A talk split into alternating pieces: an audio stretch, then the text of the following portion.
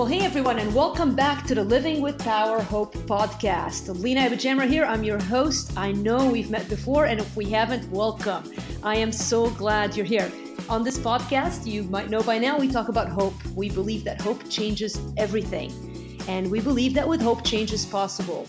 Um, today's conversation, and every week or so, I invite somebody to, to focus on an aspect of hope that I think will move you and and restore um, the hope that might be dwindling in your life. But today's conversation is really special. I gotta confess, I've been waiting and looking forward to this conversation, extra special, and um, you're gonna find out why in it.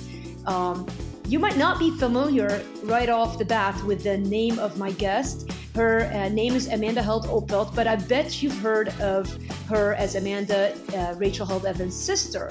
Uh, I'm sure she's heard that before a time or two.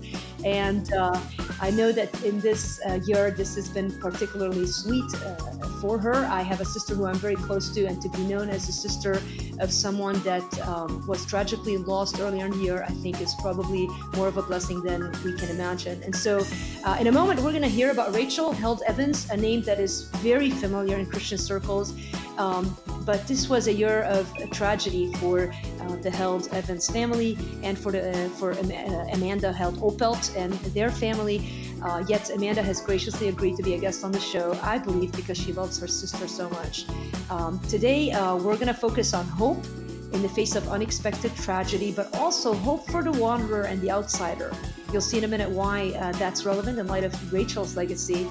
Uh, we're going to get a glimpse of who Rachel was. Maybe you've heard her name, maybe you were not that familiar with her, but you heard the news of her death and saw the impact that it had on people in the world, really, and, and certainly the world of social media. Uh, I'm going to read you in, in a bit some um, headlines that came out on May 4th, 2019. Before I do, I'll tell you a little bit about Amanda. Uh, she is a wife, a mother, a daughter, a sister, but get this, a songwriter and a relief and development organization worker, which uh, in my world is uh, A plus plus, as my nephew Sam likes to grade with many pluses. She gets double pluses. Um, I love the work that she's done. She might talk to us about it a bit, but really, um, one thing I've observed about both held sisters is that they love big and they love well. Uh, I heard Amanda's comments at Rachel's funeral and was brought to tears. And if you had the privilege of listening, I think that you probably can say the same. But listen to the uh, headlines on the morning of May 4th, 2019. Uh, in almost uh, all the major news sources, I, I, was able to find this easily in a Google search. Uh, today, but uh, here, here it is. It said Rachel Held Evans, a best-selling author who challenged conservative Christianity and gave voice to a generation of wandering evangelicals wrestling with their faith, died on Saturday at a hospital in Nashville. She was 37. Evans was hospitalized in mid April for what she described in a tweet as, quote unquote, a flu and UTI combo and a severe allergic reaction to the antibiotics that they gave me.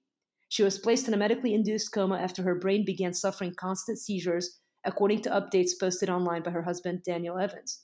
Her husband, Daniel Evans, said in a statement on her website that the cause was extensive brain swelling. During treatment for an infection last month, Miss Evans began experiencing brain seizures and had been placed in a medically induced coma. I keep hoping it's a nightmare from which I'll wake, Mr. Evans said in a statement. Rachel's presence in this world was a gift to us all, and her work will long survive her. Amanda, welcome today. Thank you, Lina. It's really kind of you to have me on. And thank you for talking about Rachel, for sharing uh, the love and, and the grace that she brought to the world. I'm just I'm real honored to be able to speak about her today. Well, I'm thankful to you. I, I want to take us, uh, I really want you to take us back to that week. I remember it vividly. And, you know, I followed Rachel on Twitter. I followed her for uh, the entire time that I was on Twitter. And honestly, um, we're going to get into her story because she was a fascinating person to watch on Twitter. She was this person that riveted you, right? I mean, and I, I'm my background. Many of the listeners know is a very conservative Christian sort of background, but I looked up to her in many ways, even though she was what many would consider the you know four letter word in Christianity, right. which is progressive. And uh, we're going to get into that, but let's go back to that week. Um, she got sick. Did you think it was serious? Well, talk, talk, to us about that week. Yeah, and and really, Rachel was very seriously ill for almost a three week uh, period leading up to her death, and you know, it's that classic. People say your life is kind of moving at 100 miles an hour, and then it comes to a screeching halt. I mean, that that really was what what we experienced. She became very seriously ill. Uh, you know, quite suddenly. She'd always been a very healthy individual. There was nothing nothing like this is anything we'd ever anticipated or prepared for. And so, yeah, honestly, those three weeks that she was in the hospital were um, easily the hardest of, of, of my life and obviously the weeks following uh, just it, it's that torture of n- not knowing if your loved one is going to pull through and um, you know what what is the aftermath of this going to be uh, and so um, yeah i saw the last couple tweets when she you know i sort of you know you, you read tweets and you sort of feel like you know people but you don't but you sort of read between the lines and when she said she was in the ER, that's quote with the UTI. I remember that tweet. I remember reading it and just thinking that's weird. As a as a doctor myself, I mean, I thought something is amiss. But I thought, you know what? She's probably got a bad flu thing.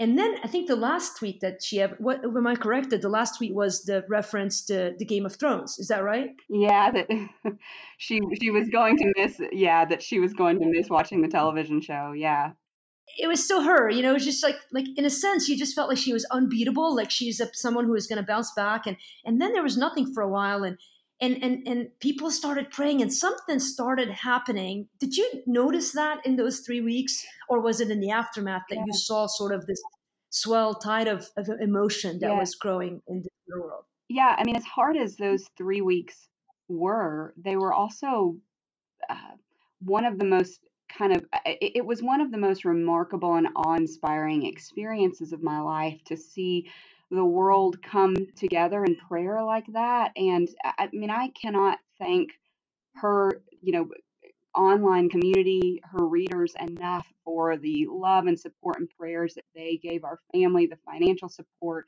the stacks and stacks of cards that we received and we really saw that begin the moment it kind of hit the news and hit twitter that she was uh, that she was sick. Um, you know, I, there's there's this interesting tweet that somebody there, there was a day that they they called everyone together to pray. I think it was the day before Easter, and a great somebody tweeted this. I thought mm. this was a great summary of Rachel's legacy. They said perhaps the best example of RHE's impact on the world is the fact that a bunch of people who at one point held faith and Christian community at arm's length are now here together praying for her.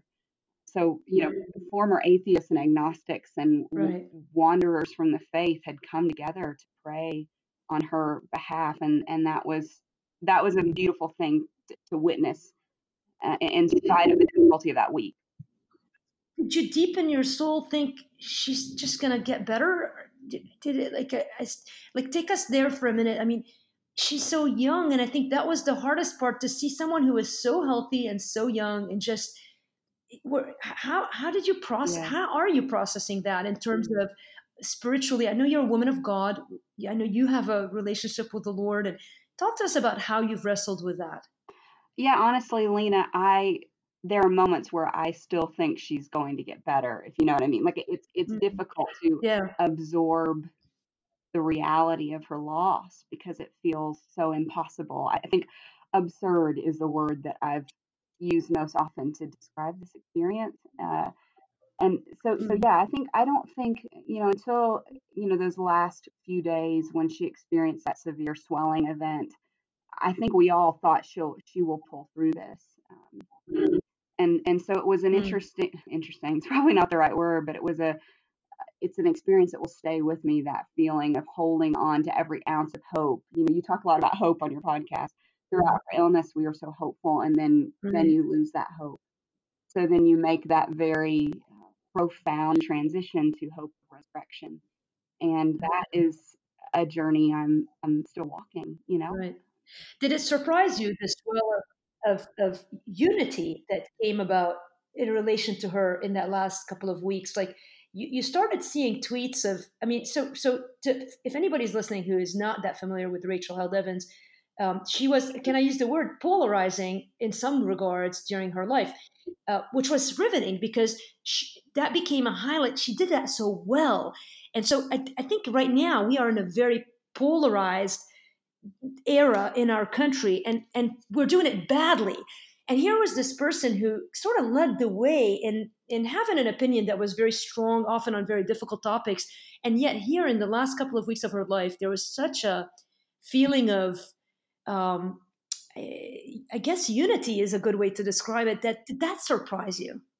Yeah.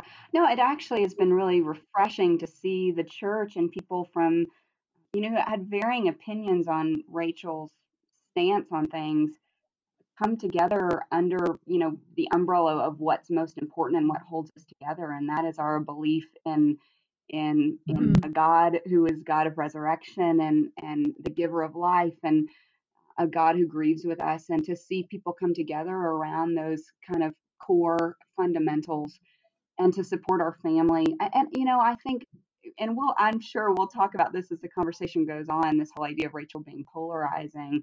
Um, she was certainly had a lot of strong opinions she was articulate and clear and passionate about. But anyone that interacted with her at a personal level knew uh, what a loving and authentic person she was. And I think that was what people really, you really couldn't argue with the authenticity of her desire to um, to journey well with the Lord and to, to to to complete this faith journey in, in a way that that that honored honored Christ and and so I think right. people knew that about her that that she um, that was what mattered to her and so I think that's what kind of brought people together as well if that makes sense.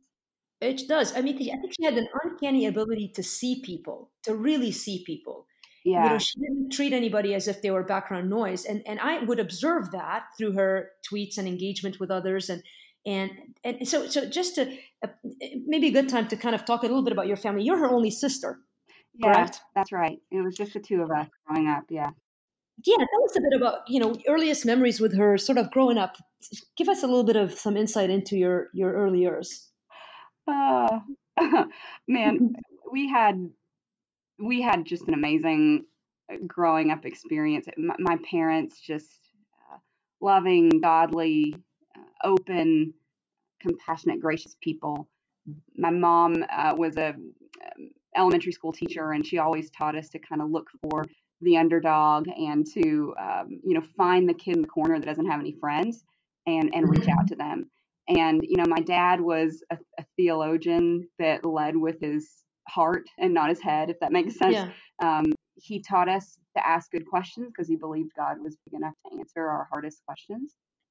Uh, God, you know, God, uh, God's not afraid yeah. of our questions. Yeah. And so, um, growing up, it was just, you know, we, I, I always laugh that while other kids were learning the songs Twinkle Twinkle Little Star, Rachel and I were learning songs like He Spoke the Incarnation and songs um, that my dad was studying for some of his theological courses and, you know, Hebrew songs and things like that. So um, a lot of intense theological discussions at an early age growing up, but just the most kind of loving, protective big sister you could possibly imagine. Uh, would you describe your home growing up as a more conservative Christian home, sort of a traditional, you know, what you would, your Sunday school, you know, eh, yeah. Um, I guess you know you think of the conservative era, the right wing, sort of that.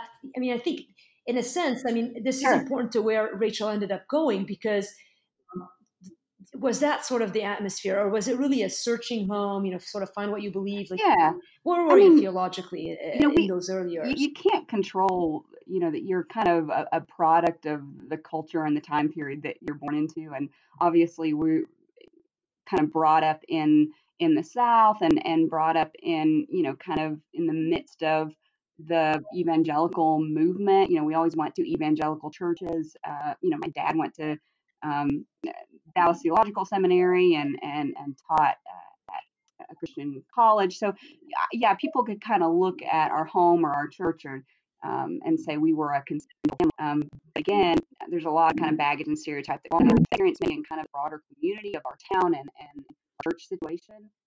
But in our home, there was just always, um, you know, we examine why we believe what we mm. believe. It's hard to categorize it as conservative when I when yeah, it was to some degree, but again, just a lot of safety for questions, introducing new ideas and wrestling mm-hmm. with that. Um, uh, one thing that stands out to me, Lina, as I think about my child, is I'll never forget my dad, at the end of a conversation, would always hold up his Bible and say, you know, there's a lot of things I don't understand, but I know that this book is Right. trustworthy. Right. I mean, Um, and you know, whatever that means to you, what does it mean for the Bible to be trustworthy? That there is there is truth in this book um, that can change your life. right. How did Rachel become Rachel Held Evans? So she grows up, she goes to college, and and she becomes this person who is a public person and starts writing. Was it the writing that put her in the limelight, or was it she was vocal about her ideas? Like, tell us about that transition into Rachel Held Evans. Yeah, I mean, Rachel was she is an incredibly gifted writer and you know began writing for local papers and wrote humor columns that kind of began a following. She was also really um, i don't know if savvy is the right word but she was really in touch with what was happening um, in terms of the use of the internet and blogging to build community and to almost build uh, uh, you know real uh, meaningful dialogue. And so she she kind of utilized her blog to, to build not, not just a following but a, but a community of people that were journeying together through their faith questions and you know her, her husband dan was a very uh, he's an entrepreneur and so he was able to kind of bring some of um, that um, ingenuity to her work um, but at the end of the day i think it was it was just the quality of her writing her storytelling and that authenticity that drew people to her. And uh, and and i think that's kind of so so yeah her first book that that she wrote uh, faith unraveled really I think was the beginning of of what became, you know, a, a journey that, that put her in a lot of people's radar Mhm. and, and just she developed quite a platform after writing that book because of how much people related. Right. Uh, and, and so as she started her like her she she became known as sort of a again i want to go back to that word because i think that we, we use labels in the christian world for better or for worse and i don't think they're necessarily good. Even earlier talking about your conservative upbringing but really she became known as sort of a, a progressive thinker. What was that about in your as you observed even that that evolution of rachel held evans into you know Yeah. uh, the voice that she became and and the people that she went to bat for you know the sort of the marginalized in the christian world um, why why was she given that label and do you think it was fair did you yourself struggle with that can we talk a little bit about that Yeah, you know, I don't know. We we live in a world now that we really like to typecast people. We really like to give people Yeah. labels and kind of figure out like, well, are you in this camp? Are you in that camp? And if you if you follow this person or if you retweet this person, you must be in that camp. And then we kind of assign all of our stereotypes um, to the individual basis. Because I don't know. I guess it's it's easier to do that. It, it, it's easier to categorize people and put them in Yeah. boxes um, than it is to kind of wrestle with the complexity of relationships and human heart. And so I, I, that's one thing about Rachel that I think is really true. She was kind of impossible to typecast because even though she was a leader in many ways of yeah what would be seen as the more progressive uh, Christian movement, or that, that really came about as a reaction to some of uh, of the failures of the evangelical movement. Um, she she wasn't relegated to that camp alone. There were people um, from lots of different groups that could relate to what she said. Um, evangelicals um, you know, I still have evangelical friends that come up to me and say, like, you know, I, Rachel's books meant so much to me. Um, she really, I, I really identified with some of her struggles and her questions. You have atheists that say they relate to Rachel and felt like, you know, she uh, is is somebody that made them want to maybe re-engage with the Lord again. Uh, and so she really couldn't be relegated to one camp or the other, if that if that makes sense. Um, what was the what was it uh, something in her like the, the last like what made you proudest about being her sister during those years when she you know wrote about things that others maybe were too timid to write about and talked about topics that maybe were controversial in evangelical circles um, before we get to sort of sort of maybe some of the difficult ways that you might have had to navigate but what, what made you so proud in that time about being her sister yeah. Well, I think what we are m- most proud of as a family is that she she embodied that value that my you know my my mother as I mentioned before and, and certainly my father handed down to us of like uh, find the person in the room that is lonely or find the person in the room that's hurting and and Mhm. listen to their story you know and i i we're just so proud that that rachel i think embodied the grace and the love that we see um, that we see in christ in his time on earth that we that, that she if she went to, to bat for somebody it was because she knew what it was to be well loved by god and and she felt like everyone should know that they are well loved by by god. And you know i think i i, I was proud of her boldness and proud of the fact that she was willing to ask hard questions that the church needs to tackle and wrestle with, even though they're difficult and uncomfortable. We, they, they can't be swept under the rug forever. We have to look at this. We have to to, to Yeah. tackle this together in community. Um, and and so I think I think that's you know while a lot of people were talking about how it's important to to create space for doubters and create space for questioners rachel actually lived that out. She said hey i'm i'm a doubter i'm a questioner. Here's my struggle. She was she was vulnerable about it. And while a lot of people were saying you know what? We need to make space at the table to hear from people who have been marginalized by the church. Rachel didn't just talk about doing that. She she gave space for them mm-hmm. on her blog to write. She invited them to their conference. She actually did what people were talking about incredibly proud of that Right. Well, and I, I think there's so much fear in love in Christian circles, meaning Christians talk a lot about love, and I, I've caught myself in that zone where you say, "Yeah, I love, I love," but then you you see certain, you know, let's say certain groups of people that might be scary to Christian community, and so you sort of talk about loving them, but it doesn't look like love to the person that is on the other side of it because it looks a lot like you've, you know, you want them to change before they're loved, and I yeah think I think to me, like one of the, you know, most impressive things about Rachel is she loved so courageously that she truly did lead with love. Uh, to a point, I, I use the term cautiously, right uncaring about the fallout in a sense. Like she was more caring about loving well than she was about her reputation as a result of loving well. And, and I think it takes a lot of guts to do that because you're right, people will pigeonhole you and sort of you know question what you think about even some of the majors. And so in fact that was you know i remember following her and, and there were times where you'd wonder like what does she think about some of the more significant you know issues that were being discussed in christian circles whether it's in related in relation to the lgbtq community or or other you know topics of, of biblical importance. And and in a sense I, I, I even now i think after her death you're sort of I think there's such a richness to looking back and saying, like, I can see the value of plowing ahead with love that perhaps was underestimated during her life because she was critiqued so much by the conservative voices. And so, with that in mind, did you ever have a conversation with her where you just pick up the phone and be like, dude, what are you thinking? Like, was that ever part of your relationship? Or how did you guys wrestle out the issues where you were like in disagreement maybe over some of the things that you might have grown up hearing in the church? Yeah.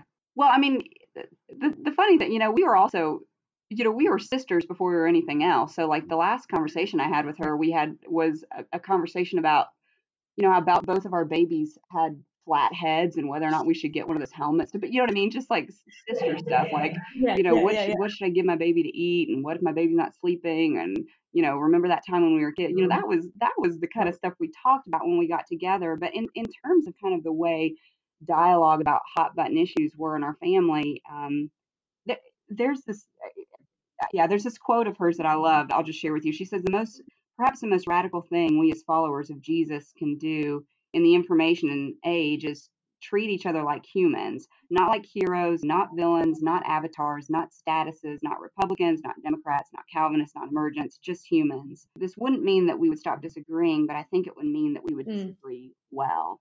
Um, the rules of engagement in our family were really clear. Like we are family Mm. first, and and so when we talk, we talk as as humans, and and we talk with compassion and and understanding. And I, I think Rachel really embodied that as well in the way that she dialogued with the world, is to to really understand the complexity of people, to lean in and to listen to their stories. And so that that's how I would categorize our conversations around the dinner table is uh, we're humans first, we're family first, we're sisters first. And I wish, man, I wish the church Right. would do that. I wish we would say we're family first. It doesn't mean we don't have hard conversations, but it, it means the character of our conversations is one of, of love and, and compassion. Right. When she wrote The Year of Biblical Womanhood and she did the experiments in her town, how eh, you think it was funny? Like it was such a revolutionary idea. I know it's you know, Yes. eh, but how was that like received? Like did you? Did, I know in my family, I mean, we're very close in my family and, and and very open and loud. And like if somebody had this crazy idea, the rest of us would be in the back going, "Dude, Right. somebody's got to talk to her." Like how how did the family receive the idea before it became like a, a public book, you know, where everybody could enjoy? it? Yeah, well, my poor husband, that was the first year of our marriage, so he had just joined the family and so he was like, "Why why is Rachel camping in the front yard?" And it's like, "Well, it's, you know, it's that time of the month." And he was like, "This is crazy. Like I've joined this family and what is going on here?" Um, but I think we were all excited about it because we, we knew from the beginning she was asking some really good questions that no one else was tackling. Certainly no other woman was tackling with such boldness. And so I think we all kind of had fun with it and got in on it. And she had this jar where every time she said something snarky, she had to put a penny in it. And then she had to go sit up on the roof if she got so many pennies in it. So we were always trying to get her to say snarky things so she'd have to sit on the roof more. Um, but yeah, it, it was actually kind of a fun time for the whole family to watch her go through that. That's funny. Um, what's your favorite book of hers? Oh man, you know I, I love her books that are a bit more autobiographical, just because they capture so much of my childhood as well. So, um, Faith Unraveled and Searching for Sunday, and the writing in Searching for Sunday is just some of the most beautiful stuff you'll you'll ever read. I mean, it just uh, so. But but then again, I think um, Mm. yeah, your biblical womanhood is is certainly a fun, entertaining read, and and her book in, inspired is uh, just so insightful. So I don't know. I, I'm gonna have to pass on that question because it's hard for me to it's hard for me to to choose which one um which one is my favorite. Do you still get emails from people now trying to wrestle with her passing? You, what do you, you, how do you encourage people in the face of this tragedy when you're yourself going through your own grief and you've got this body of people that might Yeah. still be jarred by uh, a person Yeah. uh, uh, in their life that they lost? And how do you, what do you say to people when they write you these emails? You know, it's interesting because I d- dealing with kind of the public grief aspect of her passing has been um, a challenge I wasn't necessarily prepared for. I, I think like it's been such a blessing. You know, most people when their loved one passes away, they think, "Oh, if only the world can know how wonderful my mother was or my my sister was." Or, and and Yeah. we are blessed and privileged to know that so many people know what a gift she was to the world. Although, you know, I'll I'll say um, we know we know the depths of, of just what a special person that she was in a way that no one else will. Um, so on the one hand, the emails and the, the letters that we get are in, incredibly are incredibly encouraging. Um, I, you know, on the other hand, it's kind of an interesting thing to kind of feel like you want to help manage people's grief uh, as her sister, as as one of her family members, when you're trying to deal with your own grief and as people you know it's it's it's really amazing to see people tweet and say they really miss her presence on twitter um, but sometimes i wish that was all i that was all i was missing you know? I'm missing the mom and the wife and the sister and the daughter. Mm. Um, so it yeah i think how do you encourage people that are grieving her loss? I think what i want to do is just to encourage people to continue the legacy that Rachel would want them to continue, like um, continue to be, um, continue to dialogue about faith issues. Rachel was a champion of other people. She loved to share the stage with people. She loved to see other people excel in their gifts. She would often invite kind of uh, writers that were just up and coming to speak at her conferences, and so um, you know that, that's what I'd like for all of us to continue to do is to, to be the person that Rachel saw in us um, the person that Rachel championed in us, and that's what she would want. Do you worry that um, people will forget her too soon? I think, yeah, it's a very natural feeling to feel about when someone passes away, but um, Rachel has work out there that the world has yet to see. Um, I, I think that people that aren't, I think Dan said this, people that aren't even born yet are going to read her books and be influenced by her books. And so um, that's a great comfort. Again, that's a privilege that we as a family had Yeah. other other people experiencing loss don't have. Um, so yeah, of course it comes to mind. I, I miss I miss her physical presence in this world, but I know that um, the gift that she gave the world will Mm. long outlive her. She um, often used that sentence, Eshet Chayil, woman of valor, uh, with people that, that became a theme after her death. The women would tell stories of, of her encouraging them. Where did that come from? When did you first hear her use that? Yeah. Well, that was something she first explored in her year of biblical womanhood, and it's from she she spoke with a friend of hers who is um, Jewish, who I believe lives in Israel, about that passage and what the meaning of that passage was. And I don't know if you grew up this way, Lina, but I think a lot of women grew up evangelical. They kind of saw Proverbs 31 as this like um, high pressure passage, like what I'm supposed to get up at dawn and make all my own clothes, and uh, you know, Right. I don't know how to sew. I don't know how to, you know, um, do all the things this superhero woman did. And and what Rachel's friend explained to her is that this this isn't a, a list of commands for women. It's actually um, a song that the men are given and are instructed to say, you need to sing this over your wives, sing this over your daughters, sing this over your mothers as a way of celebrating their acts of valor. It's it's a it's a it's a passage is meant to be a celebration of women. Um, and and so you know, this phrase "Eshet Chayil" has now kind of become a, a catchphrase um, among Christian women. Whenever you kind of do something well, you know, you you make an awesome uh, meal and serve it to a large group of people. Eshet Chayil, you're a woman of valor. That's the translation. When you give birth, Eshet Chayil, woman of valor. When you go to the Mm. mission field, Eshet Chayil, woman of valor uh, when you yeah you, you do something um, to serve your family to serve your friends serve your community to, to, it's, it's kind of this declaration of celebration. And it, it, you know i think that a lot of people have gone out since she wrote about it and certainly since her passing and, and had it uh, tattooed uh, on them as like a reminder. It's it's a calling forth to good Right. works and a celebration of that.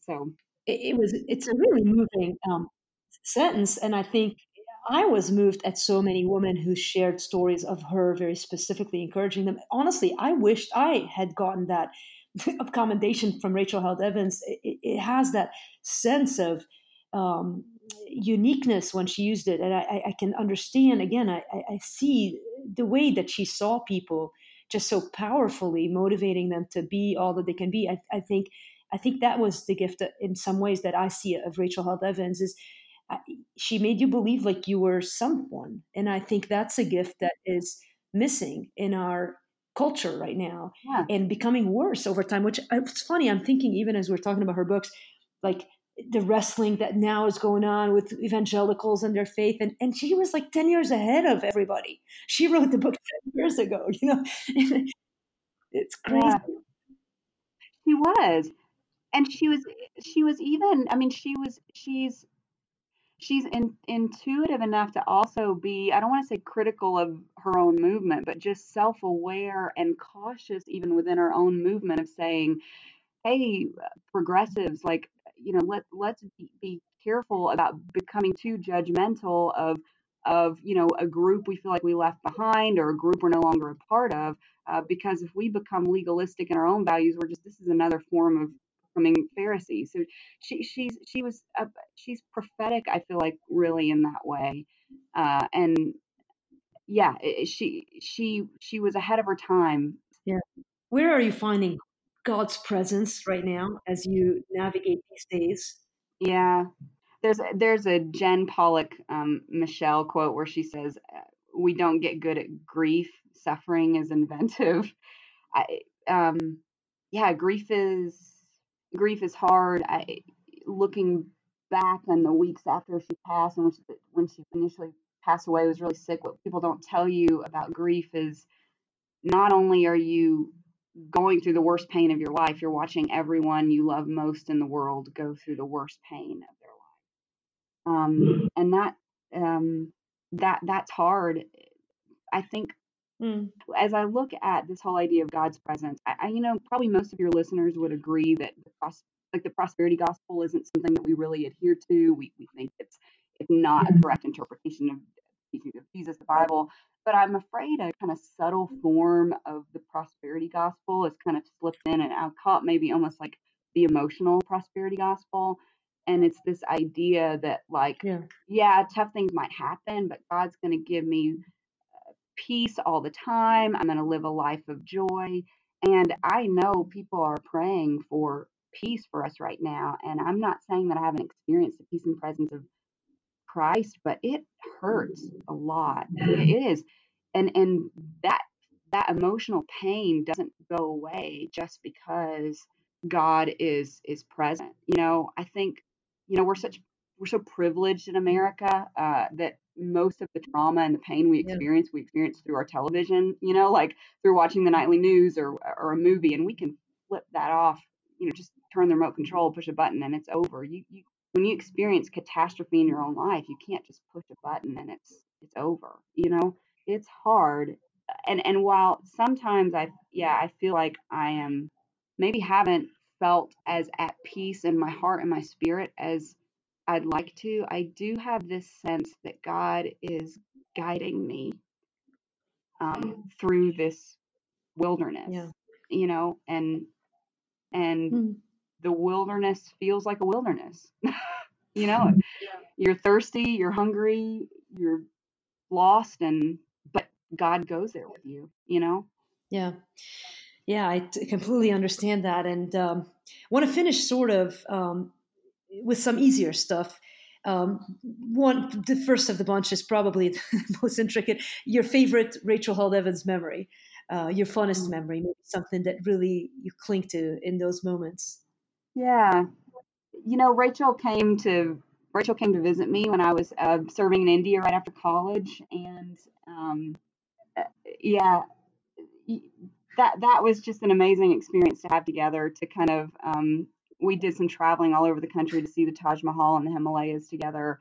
Um, that that was a great memory. Um, but you know, the things the things that I remember most, I Mm. think, are just like just a beautiful, playful, imaginative childhood with her of like building forts in the woods together as kids and and um, you know make believe and I mean she had um, a incredible imagination even as a child. So you can imagine she made a she made a wonderful playmate. Uh, and some that I think kind of the innocence of those early years together I think um, really stand out to me. And she wrote about our baptism together in her book Searching for Sunday and that's certainly Mhm. one that stands out to me is being baptized alongside my sister by my father with with my mom waiting nearby. I mean it was Mm. um, such a really a special experience. And you know it, as hard as it is to lose her at this age it doesn't take away from the enormity of the blessing it was to to be her sister you know um, just yeah an incredible childhood together and um, becoming moms you know like ha- having two babies that were three months apart both girls i think um, Mm. is an awesome memory to kind of do that together to be pregnant together and yeah Some easier ones. What was your Enneagram? well so rachel was a three um, i am a two with a strong wing three but as you can imagine like walking through grief with your family as a two is its own personal kind of torture um, um, yeah so i am learning cool. to ask for help. I actually asked a friend to go to the grocery store for me the other day and she said wow I am, you are really on a journey. And i was like yeah, yes i am. I'm having to learn how to ask for help and it's um, i think it's a good thing. What book, to your observation or to Rachel talking about, made the greatest impact on her? oh wow. That's a good question. You know i think she what here's something people don't realize about rachel is that she is she was a, a literature nerd. I mean she obviously read a lot of she, she read a lot of theology and she was really influenced by um, you know women writers and women theologians and um, you know there are certain you know theologians I could point out, but you know she she wrote her own version of the Iliad uh, when she was in high school, uh, and but you know used the same kind of structure that, that the Iliad used, and and wrote a, a poem about um, her high school experience. I mean, she was she was a real like, classic literature nerd, and so you know I would look back on on some of those and just say you know she loved. Um, yeah, she loved classic literature. She loved Jane Eyre. She loved uh, Mark Twain. She loved, uh, you know, poetry, John Donne, Shakespeare, all of that. And certainly she had the chops and the fundamentals when it came to writing um, because of her study of, of literature. Um, not something she wrote that much about, but it, it certainly shaped her as a writer. That's cool. That was actually question, something the public might not know about her, and you just filled us in. How about this uh, favorite thing to do on a day off? Oh, Rachel, yeah. watch an Alabama football game. Oh, all right, no question. Yep, uh, same same for me. But uh, did you guys go to Alabama? No, my dad went to the University of Alabama. We were born in Alabama and kind of lived there until we were about eight or nine years old, which is adequate time to be fully indoctrinated as an Alabama fan. That's awesome. I would have thought by now, at least you would turn into a Green Bay Packers fan and abandon all. Well, I am. So fortunately, you know, because my husband's from Green Bay, that's my professional team, that I, professional football team I root for, and then Alabama, I can still say fully full allegiance to Alabama college football. Oh, that's good. That's good. A couple of again, wrapping up now. Just a couple of quick ones. Her favorite TV show. Um, eh, we we loved The Office. Um, eh, she sure, we we would quote it to one another often. It is incredibly insightful, I think, into human nature and the hilarity of the mundaneness of life. Yeah. And Rachel had a big appreciation for that. So, The Office. Favorite band?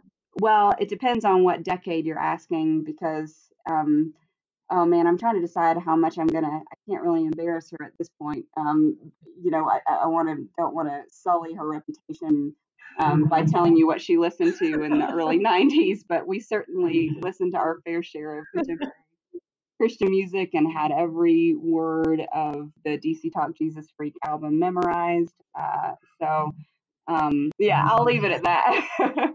yeah, yeah, maybe maybe that's enough. Eh, did she have a favorite preacher?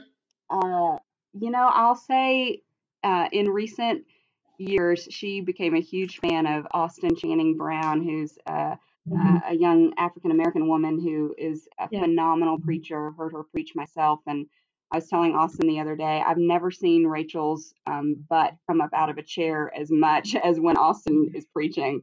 Uh, Rachel is mm-hmm. on her feet and um, just yeah, That's really good. loved what Austin had to say. Oh well, listen, I'm not going to keep you any longer, but I uh, I just love the spending the hour talking about Rachel and getting to know her even now a little bit more. I give away books on this podcast. I want to give away a couple of her books. Uh, I want to do uh, the Faith Unraveled and Searching for Sunday. I think I think that's um, a good selection for listeners here who are tuned in who might not be uh, as familiar with her work and might be curious now to read about this complex and phenomenal woman who uh, left us too soon. But I know our hope is that someday uh, we'll be together again in, in eternity. And so I don't know what that looks like, but I know that there's such a strong stability in that. Uh, and Amanda, thank you so much uh, just for sharing your life and your heart with us. It's um, really we consider it an honor and privilege. We do not, I do not take it for granted, and I'm just really grateful for you today. Well, I, I appreciate the work that you do, Lina, around the world, and and certainly appreciate you, um, yeah, sharing with your listeners about Rachel and who she was. So thanks for having me on. Yeah, and hey guys, if you're listening, we're wrapping things up now. Uh, I'd love to pray for you if you're going through a time where you're questioning your own faith, or maybe just trying to understand where you fit into the church. Uh, if anybody uh, understood that, Rachel Held Evans did. So uh, if nothing else, as we're wrapping up this conversation about her, um, feel free to email me if you want to reach out to Amanda. Uh, email me, I'll send the information to her, and you can reach me as usual at lina at livingwithpower.org. Uh, or just go to our website, livingwithpower.org, to the contact page. Hey, um, I hope you enjoyed today's podcast. As usual, we'll meet again next time, and uh, keep your eyes fixed on Jesus. He's the way, He is our hope, and uh, be blessed today.